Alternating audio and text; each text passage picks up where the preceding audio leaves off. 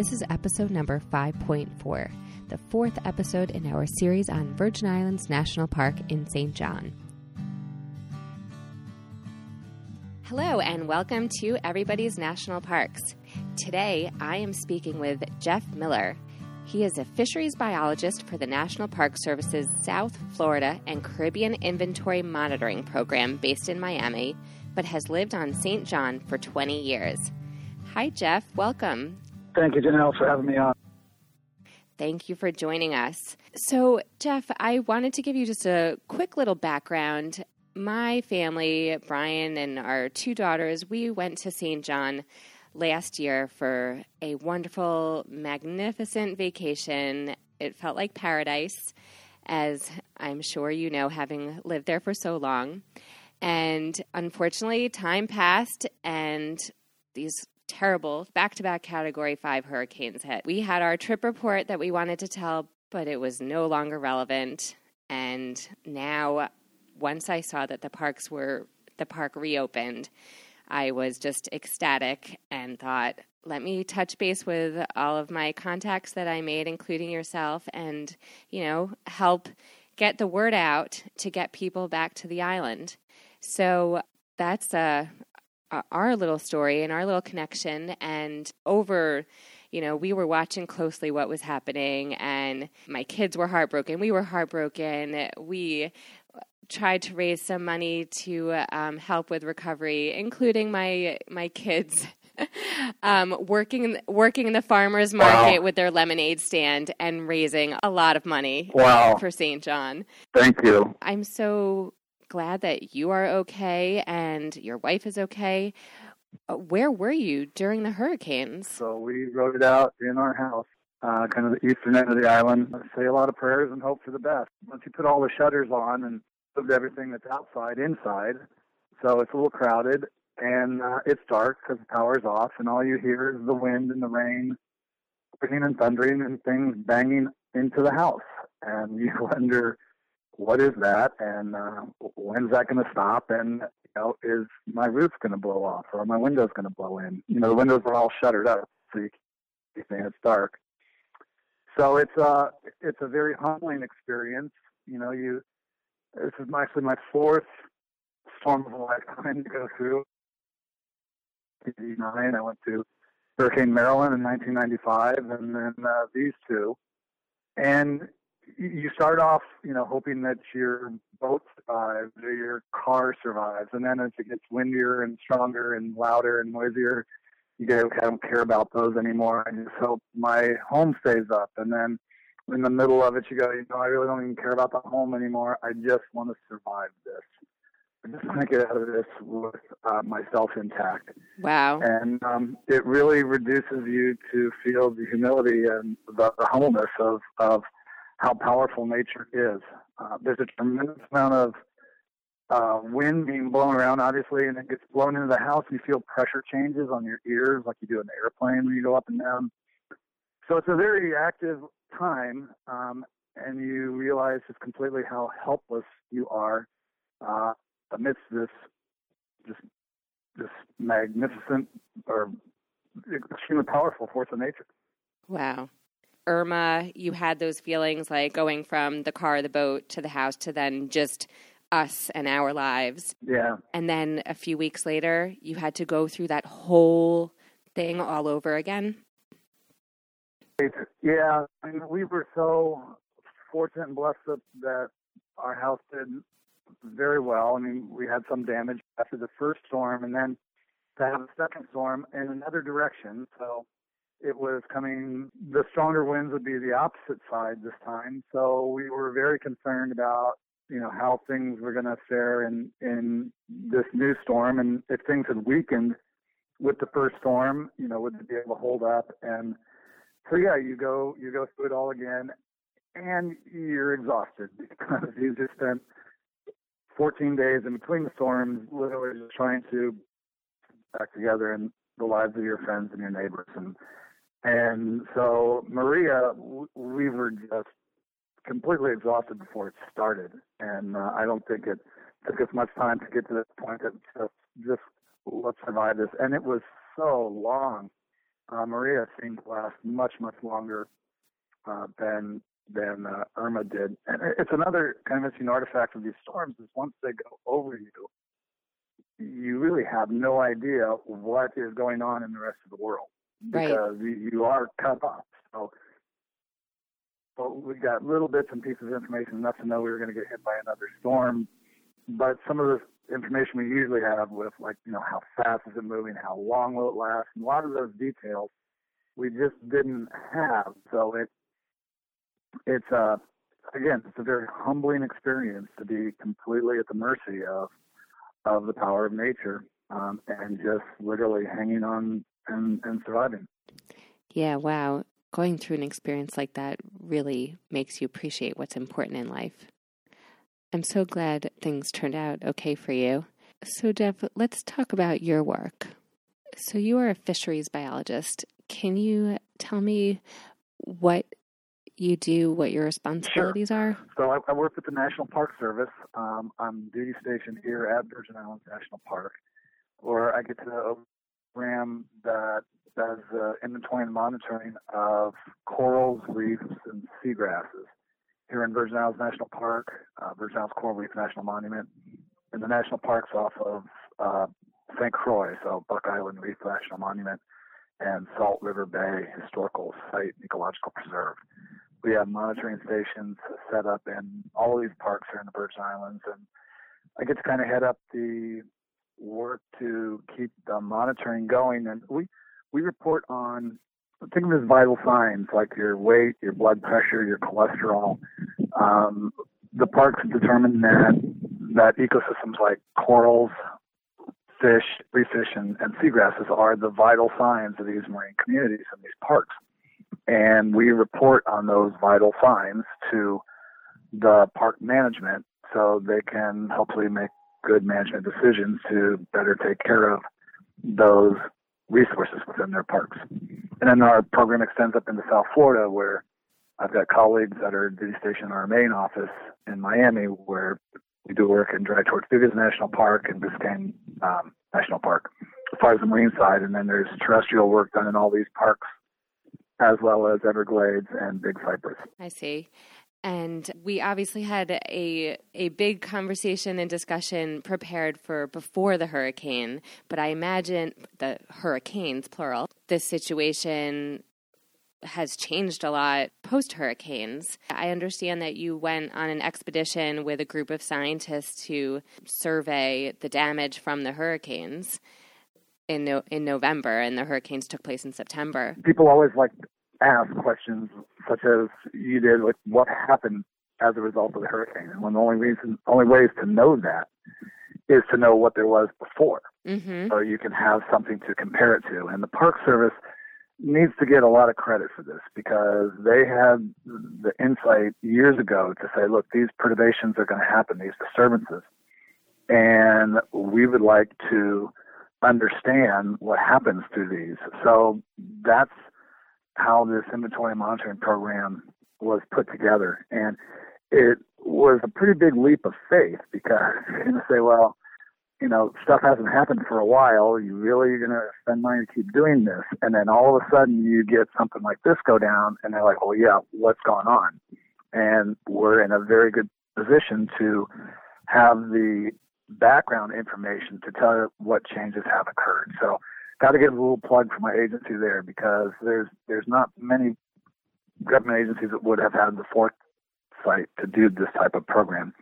So we were pretty well positioned. We've been monitoring sites here. We have over 100 sample sites around the island of St. John that are focused in five study areas that we've been monitoring, oh gosh, since 1988. Wow. Specifically, annually since 1997 uh, when I got here.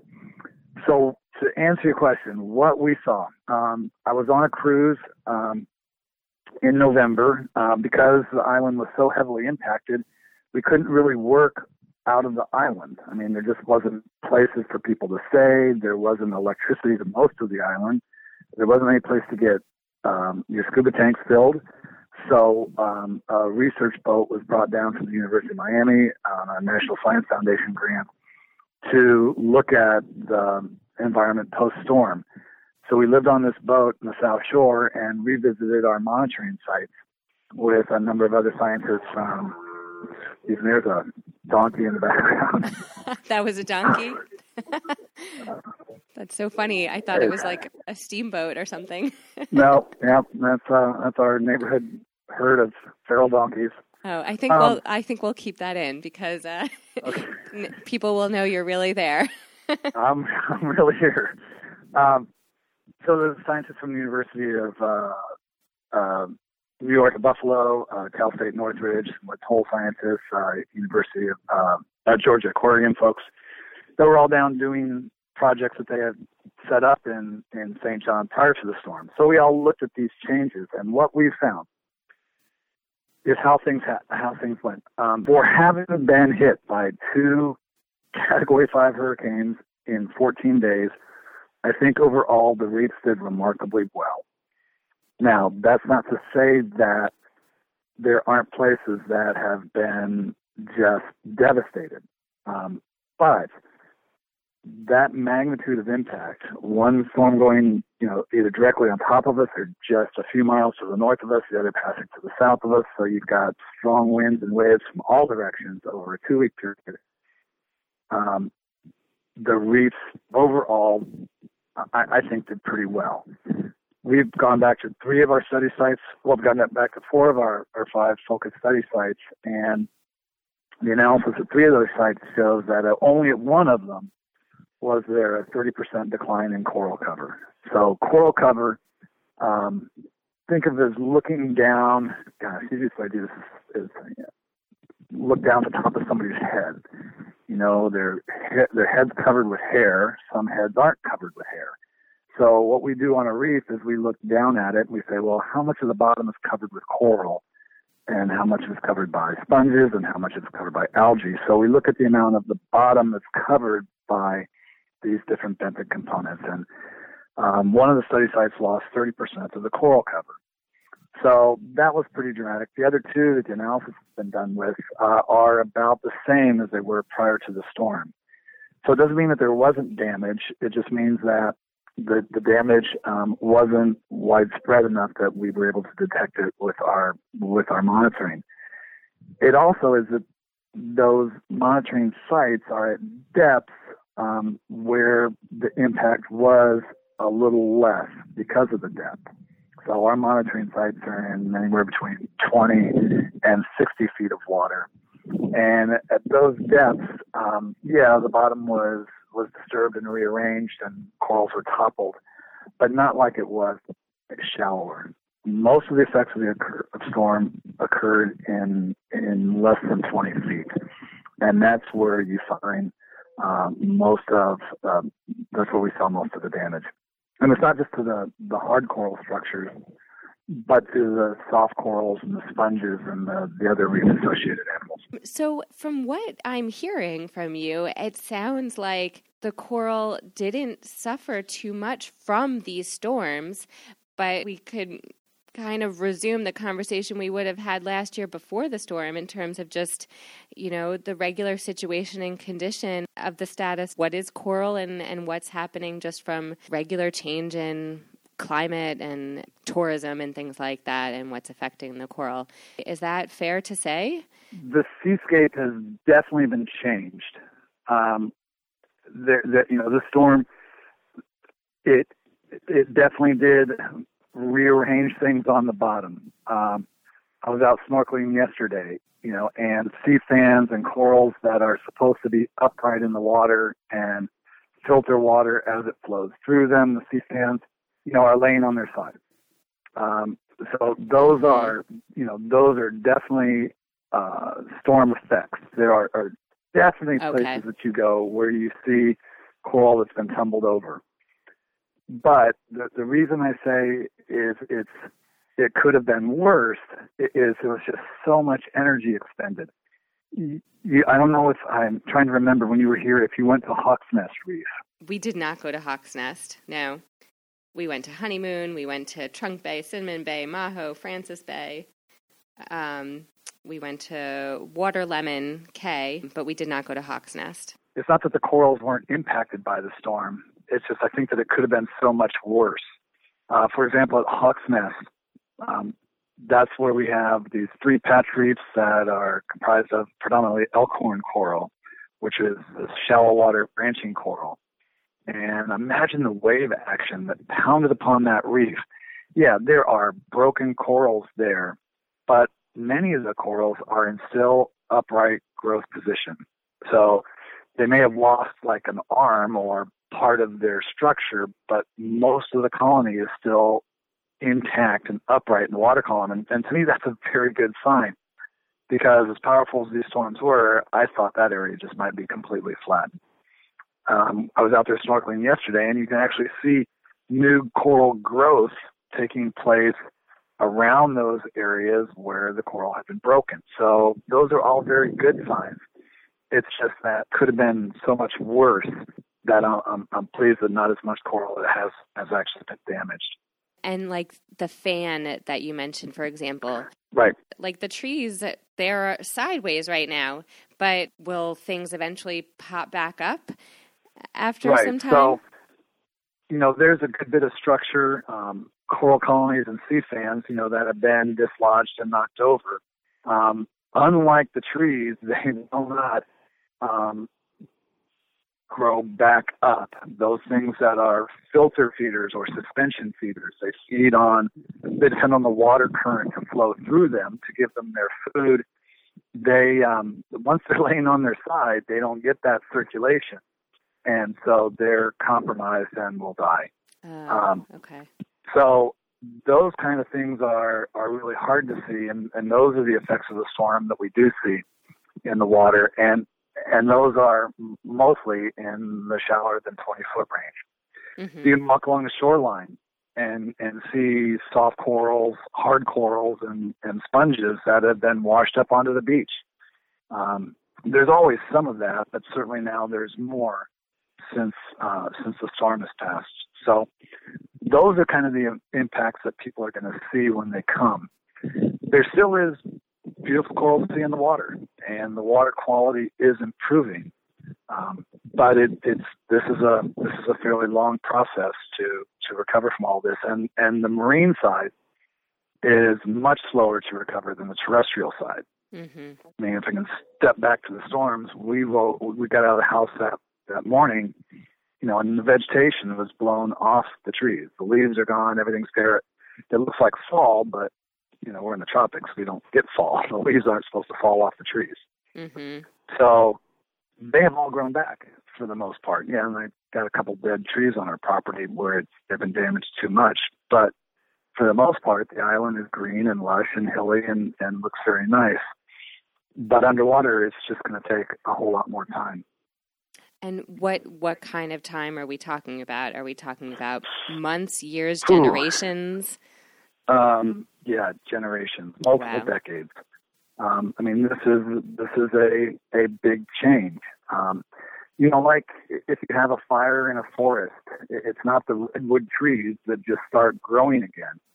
There's a successional change that takes place within that community, and when you lose some very old, uh, very ancient corals, the the real structural reef building corals, and um, it, it it takes a while, uh, and, and we're talking many many decades um, for those corals to begin to grow again. And then when you only grow the width of a dime a year, about a millimeter a year, it, it takes a whole lot of years to even see some some visible growth.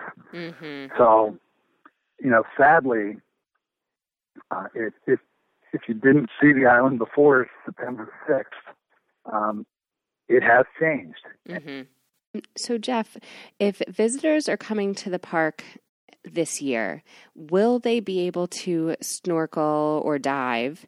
And uh, if so, where should they go? So, absolutely. The snorkeling and diving is still available, still open. It's still a, a really fun thing to do.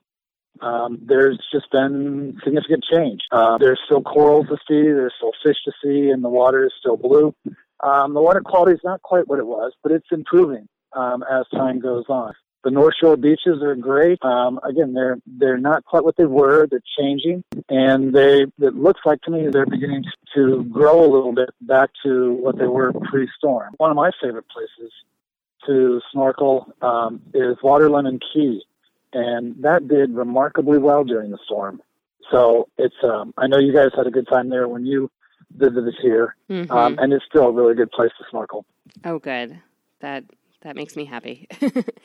and so, if you go around the island, the the key there, would you be seeing things that are kind of sideways, or or that just uh, fared uh, may, well? Yeah, you may see you may see a couple corals that have been knocked over and sea fans that are sideways, certainly.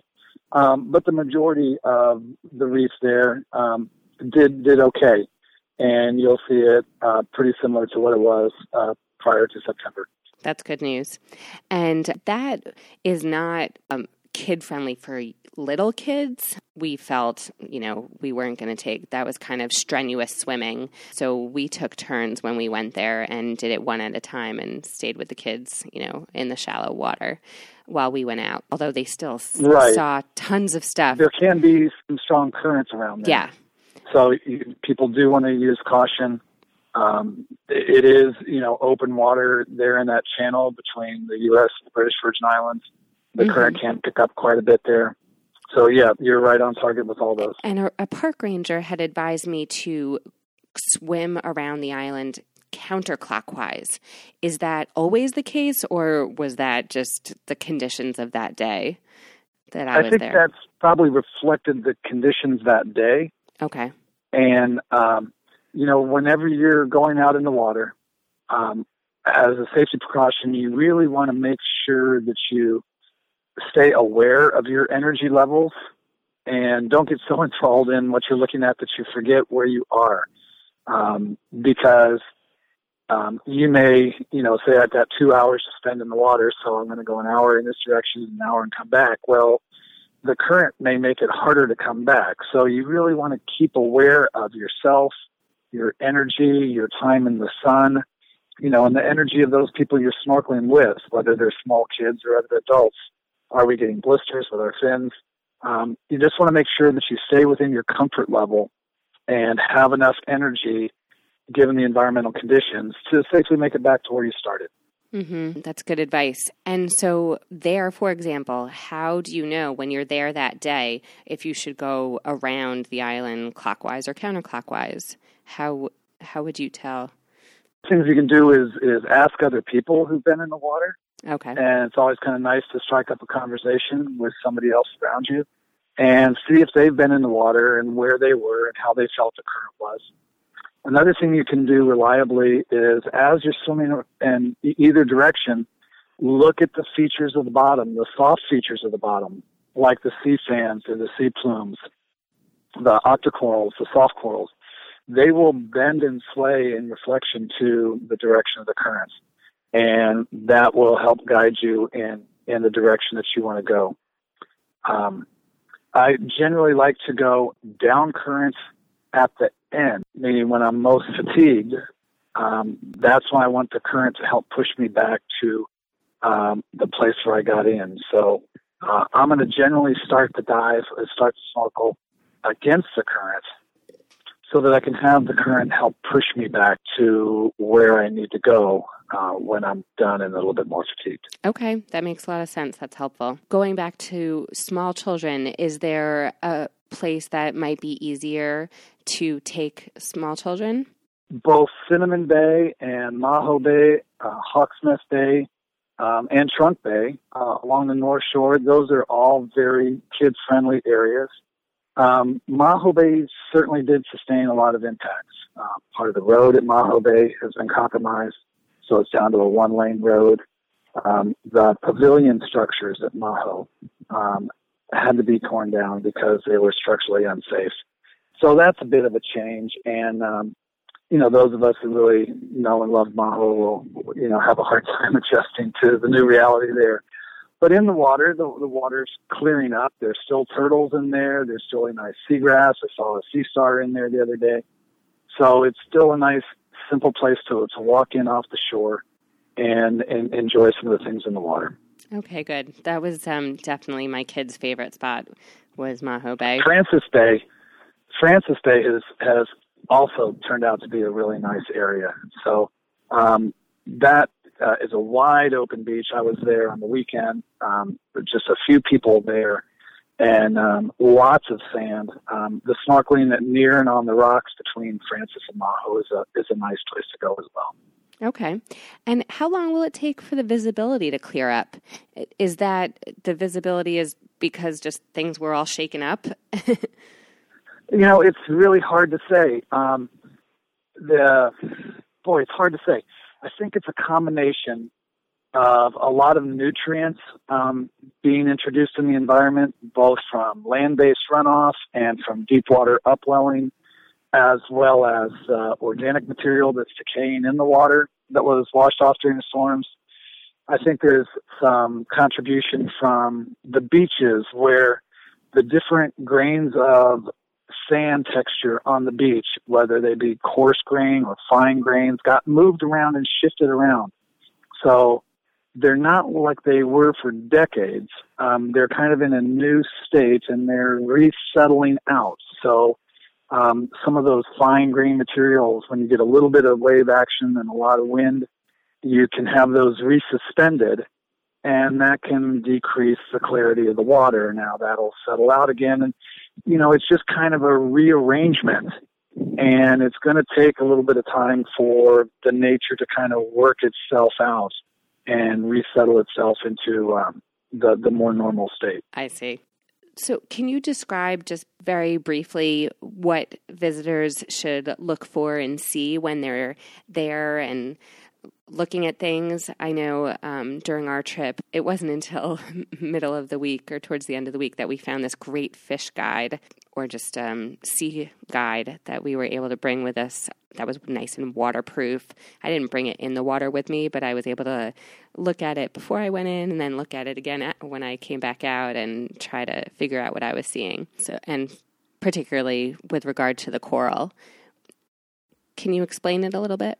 There's a marine guides and websites have exploded and with marine identification. They can be very simple um, to like those waterproof guides that you're talking about. They're plastic sheets that are maybe 8 by 12 inches or 8 by 10 inches, and they're front and back with colorful pictures of some fish and some corals and some other invertebrates that you may see, different crabs and shrimps, because they are plastic, they're water resistant. You can take them in the water, but really what they're for is to use on the beach where you're dripping water and you're getting things wet and, and you can you know, handle these things and turn around with your kids and, you know, say, oh, remember that? This is what we saw, that blue and yellow fish.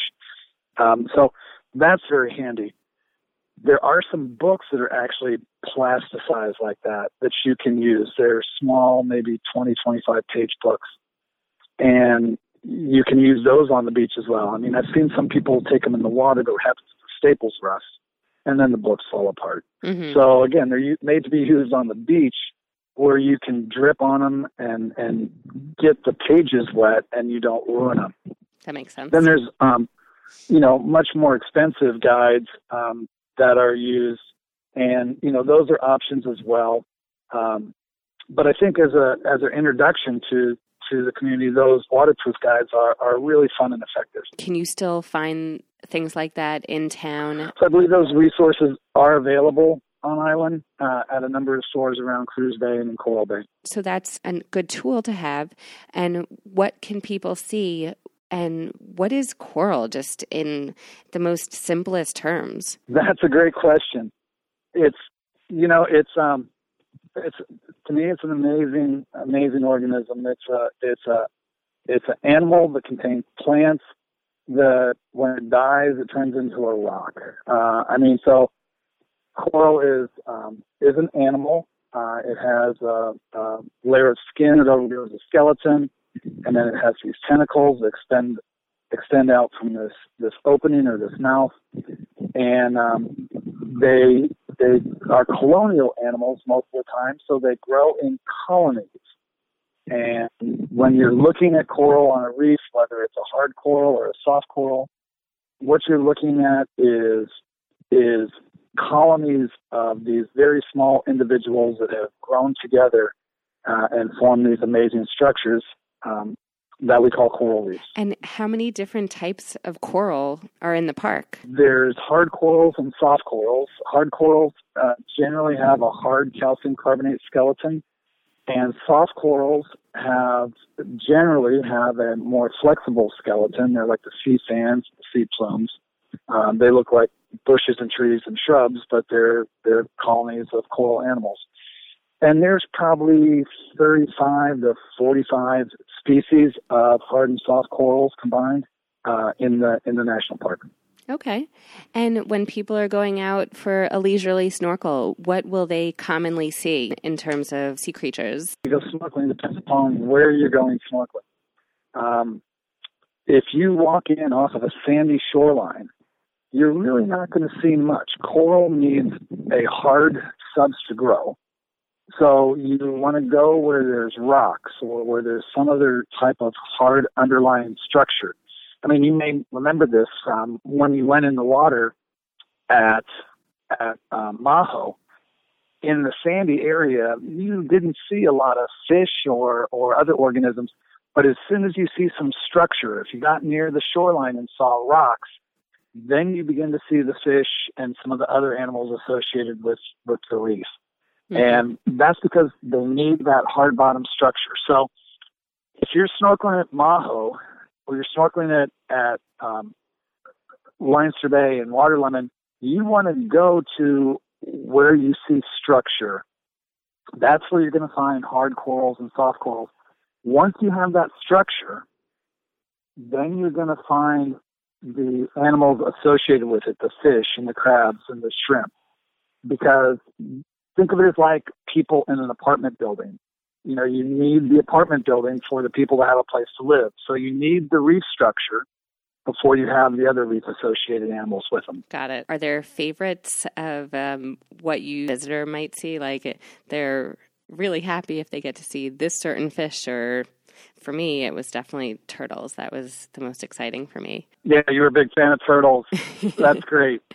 Um, yeah, turtles are really cool. Um, uh, I mean, I'm I'm an invertebrate person. I I uh, and I tend to really enjoy sponges, okay. um, just because they're they're so bizarre. Um, but um, I think one of my favorite places to go uh, snorkel here is around uh, Waterlemon Cay in Leinster Bay. Mm-hmm. I mean, mm-hmm. I don't think I've ever been disappointed snorkeling there. I mean, I always see I saw a seahorse there um, spotted eagle ray. I've seen tarpon, um, and then the reef there is just kind of fun, and in that it's it's kind of on the edge of of the the narrows between Tortola and the U.S. Virgin Islands, St. John. So the current can pick up, and you just can get some amazing things swim by. The water quality seems to be pretty good. Um, that's one of my favorite places to go. Nice. Um, what was the ray called that you said? A spotted eagle ray. Spotted eagle ray. Okay. Um, I, I saw two very deep, um, but it was very exciting. Yeah, to see the long tail on those, they have really spectacular long. You know, and none of this stuff is going to hurt you. I mean, I think that's a really important point to get across. Is is these these marine animals, you know, are, are you know sometimes manta rays are called devil rays, and you know they're none of these things are trying to sting you, kill you, or eat you. Um, they just exist because the ocean is their home. You know, we're visiting them by going snorkeling or diving. Um, if there is any interaction, it's in a defensive action. It's because you know you stepped on something that that you get injured uh, or that a person could get injured. Um, I mean, the spiny sea urchins. Did you see those with the the long black spines? Don't remember if I saw them there though. Yeah, I mean, people are worried about getting stung or getting getting poked by the spines on the black sea urchins. But you know, they don't chase you down and, right. stick their spines in you. They hide in the reef, hoping that nobody will come near them. Right. I mean, they don't even know that people are there. So the only time that we get injured by sea urchins is when we step on them. Right. So if you don't step on them, you don't get injured and you know that's just being really aware of your surroundings. and uh, it, it's a really safe place to be. Yeah. How deep is coral found? They need the sun for energy, is that right? Right. So there's two types of coral, and primarily what we have here in in Virgin Islands National Park and Virgin Islands Coral Reef National Monument um, are the the reef building corals. Uh, they're hermatypic corals, and those corals like to grow in sunlight because they need the energy that the sun gives them, and there's those zooxanthellae to produce energy and lay down skeleton. Um, there are some very deep corals that are found, and those corals grow exceptionally slowly and are relatively small, and they're ahermatypic corals. So corals can be found um, hundreds of feet deep, but the corals that you're going to find in Virgin Islands National Park or reef building corals, they like the sun. Um, they're going to be, you know, in the range of 120 feet and shallower, certainly in what we call the photic zone where the the sun uh, sunlight reaches. Okay, and why is um, some coral colorful and in other places it's not colorful? So what help gives the coral its color? Um, you know, a lot of the color is derived from the number and the type of photosynthetic algae that inhabit their tissues. So the density of those those zooxanthellae help give the coral its pigment. And then the rest of the coloration of the coral generally comes from just whatever species it is. That's the color it, it, it generally uh, forms. There can be some variation in that just naturally, um, but on a on a general sense and, and overreaching sense or uh, overriding sense, the color of the coral is generally derived from the type of species that it is, and then the type of species and the amount of zooxanthellae that are found in its tissue. Okay. Hurricane Hole, what is that? Hurricane Hole is part of Virgin Islands Coral Reef National Monument. So, as such, the Park Service tries to manage that area. It's ringed by mangroves, and these are very special trees that are specially adapted to live in salt water. Most trees can't do that. And um, those mangroves are exceptional nursery habitats for small fish, small invertebrates, and all sorts of terrestrial uh, juvenile animals, birds, and other organisms. So Hurricane Hole is this, this expanse of these convoluted bays that are ringed by mangroves that occasionally boaters use to help protect their boats during storms. Can visitors go there to dive or to snorkel? Sure. Um, the snorkeling along the mangrove uh, line shorelines is really fun. You can access that by kayak. They were heavily impacted by the two storms. Uh, we were actually out there um, just a few days ago. Um, there's also uh, several piles of boats that the park is working very hard uh, to get those boats off the shoreline. So that area certainly was heavily impacted um, and you know the recovery there is ongoing, um, and and will take a, a, substantial period of time. But it's still a very interesting habitat to see. We saw oyster catchers in there yesterday, um, and um, uh, blue heron. So it's uh, it is a really cool place to to snorkel and to kayak. Um, it's fun. You can, you know, when the island's really busy and and lots of visitors are here, you can go into Hurricane Hole and it's like there's nobody else there. Um, you you can really be by yourself and in the world, and that's kind of a fun thing to do. Oh, nice. What do you want visitors to know? You gave us some advice about safety precautions and being aware of your own energy levels and but in terms of how to snorkel if you don't want to touch it what other guidance do you want people to know in order to really for the protection of of the coral i think some of the most important steps that people can take when they get ready to go snorkeling is to start really slow. Uh, I mean, I think the tendency is to want to jump in real quick because you got a limited amount of time. First, prepare yourself. You know, make sure that you've got um, uh, some sun protection on, which hopefully is some sort of skin, some sort of a shirt. Um, we're trying to minimize the amount of sunscreen that gets taken into the water because we know there can be detrimental effects on that. Hmm. Um, we, you know, want to um, you know, really be careful about the types of sunscreen we use and try and read that really small print uh, on the sunscreen bottles to make sure they contain the right type of chemicals. So if you can wear uh, some sort of rash guard, that will keep you out of the sun. Then prepare, prepare your gear. Make sure that you put some sort of defog in your mask when the mask is dry, and make sure you do that with a clean, dry hand. Because by putting that defog on the mask, you're actually cleaning it and making sure that, that no fog forms on it. Once you get it defogged, you put it in the water, you rinse the defog out, you put it on your face, make sure all the hairs out of the mask, and then you leave it on your face. Don't move it up onto your forehead. You leave it on your face and go into the water. I know that seems like a lot of steps just to put a mask on, but if people vary from that sequence, what happens is they get water in their mask, they get fog forming in their mask, and then they can't see, so they stand on the bottom to make adjustments. And when you stand on the bottom, then you're standing on top of something. Mm-hmm. So if we do this preparation before we get in the water, then we're much more likely to see some cool things and not have to stand on the bottom, which can cause damage to the bottom. So once you're out snorkeling, another thing that's really cool to remember is if I want to talk to you and show you something, I mean, we're out snorkeling and there is something I have never seen before. So if we stop, the general tendency is to kind of stand vertical in the water and talk to each other because that's what we do on the land. But as soon as we start talking to each other and looking at each other, we forget about what's going on with our feet. And down below the water surfaces, our feet are acting like egg beaters and they're just, you know, kicking and kicking really hard on that thing that I've never seen before. So it kind of defeats the purpose of seeing that really cool thing because when we're talking about it, we're kicking it. So the easiest thing to do is when you want to talk to each other in the water is to float on your back. Mm-hmm. If you float on your back and talk to each other laying on your back, then you've got your feet up near the surface and they're not going to do any damage to the bottom. And then when you're done talking, then you roll over and you get to look at that thing that you've never seen before that's really cool and it's still there, still alive.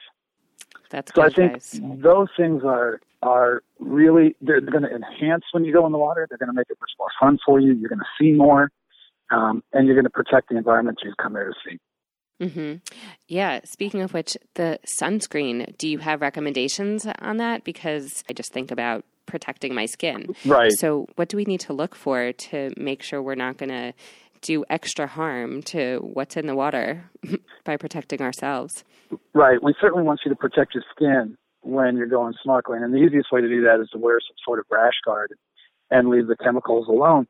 But if you're going to put on a chemical sunscreen, uh, recent research has found that um, sunscreens that contain like oxybenzone type material um, can have detrimental effects to coral in its life cycles.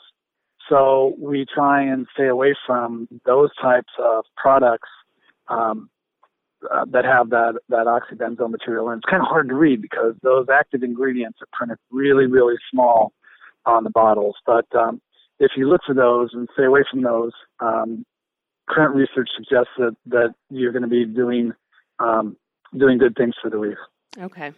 What are the biggest threats to the reef besides we already talked about snorkelers and divers accidentally touching it? Boats an issue, or are people pretty well educated about um, where and how you should anchor and things like that? And then what about temperatures increasing?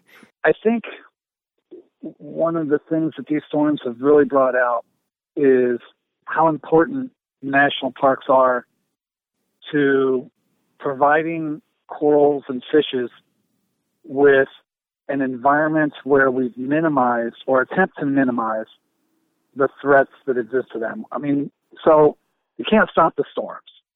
And, you know, we're working on trying to deal with our climate in a global sense by taking local actions. Um, so what we can manage as far as threats are what we to do to corals, that we don't step on it, that we don't drop anchors on top of reefs. The park has uh, over 200 mooring balls, and it's very easy for boaters to tie up onto these moorings instead of dropping anchors. So that does a tremendous amount to protect the reefs. Um, we just have to know that we don't drop anchors and that we use coil, we use the mooring balls. Um, things like using a rash guard instead of sunscreen is a really good step. Um, what the park does is, through its management is try to minimize other threats to corals like land-based development and, and sediment runoff. You know, those are the things that by making the park, we can try and reduce, minimize, or eliminate those large scale, sort of watershed scale types of impacts.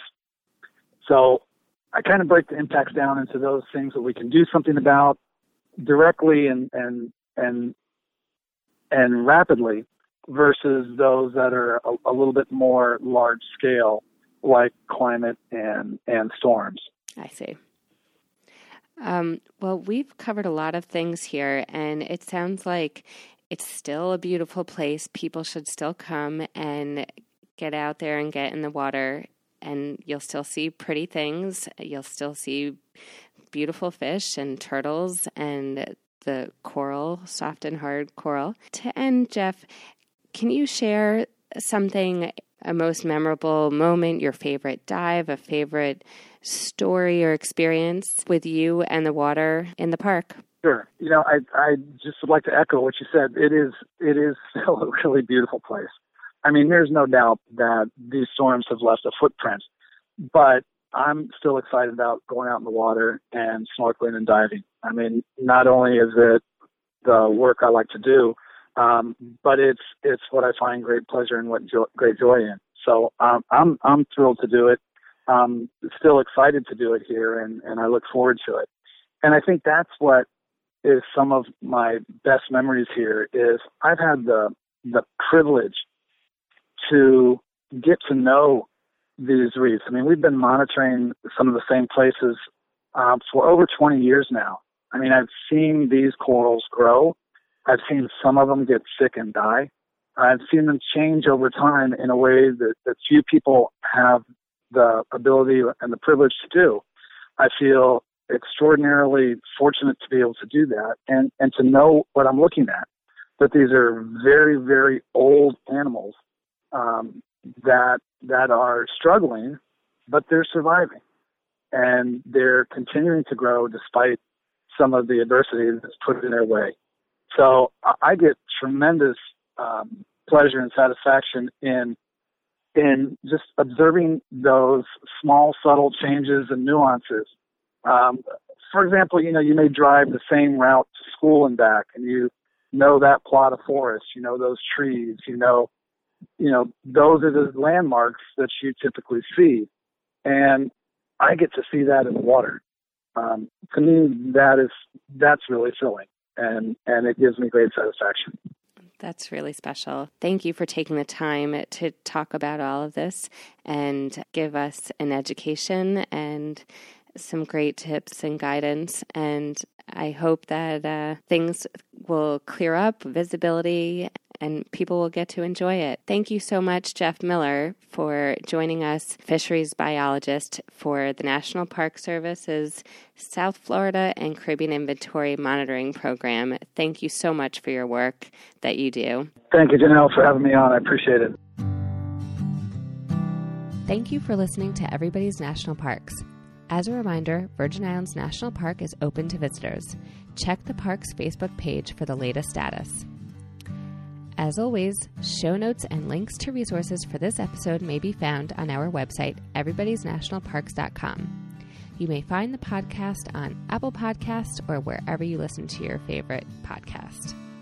If you like the show, write a review and please tell your friends.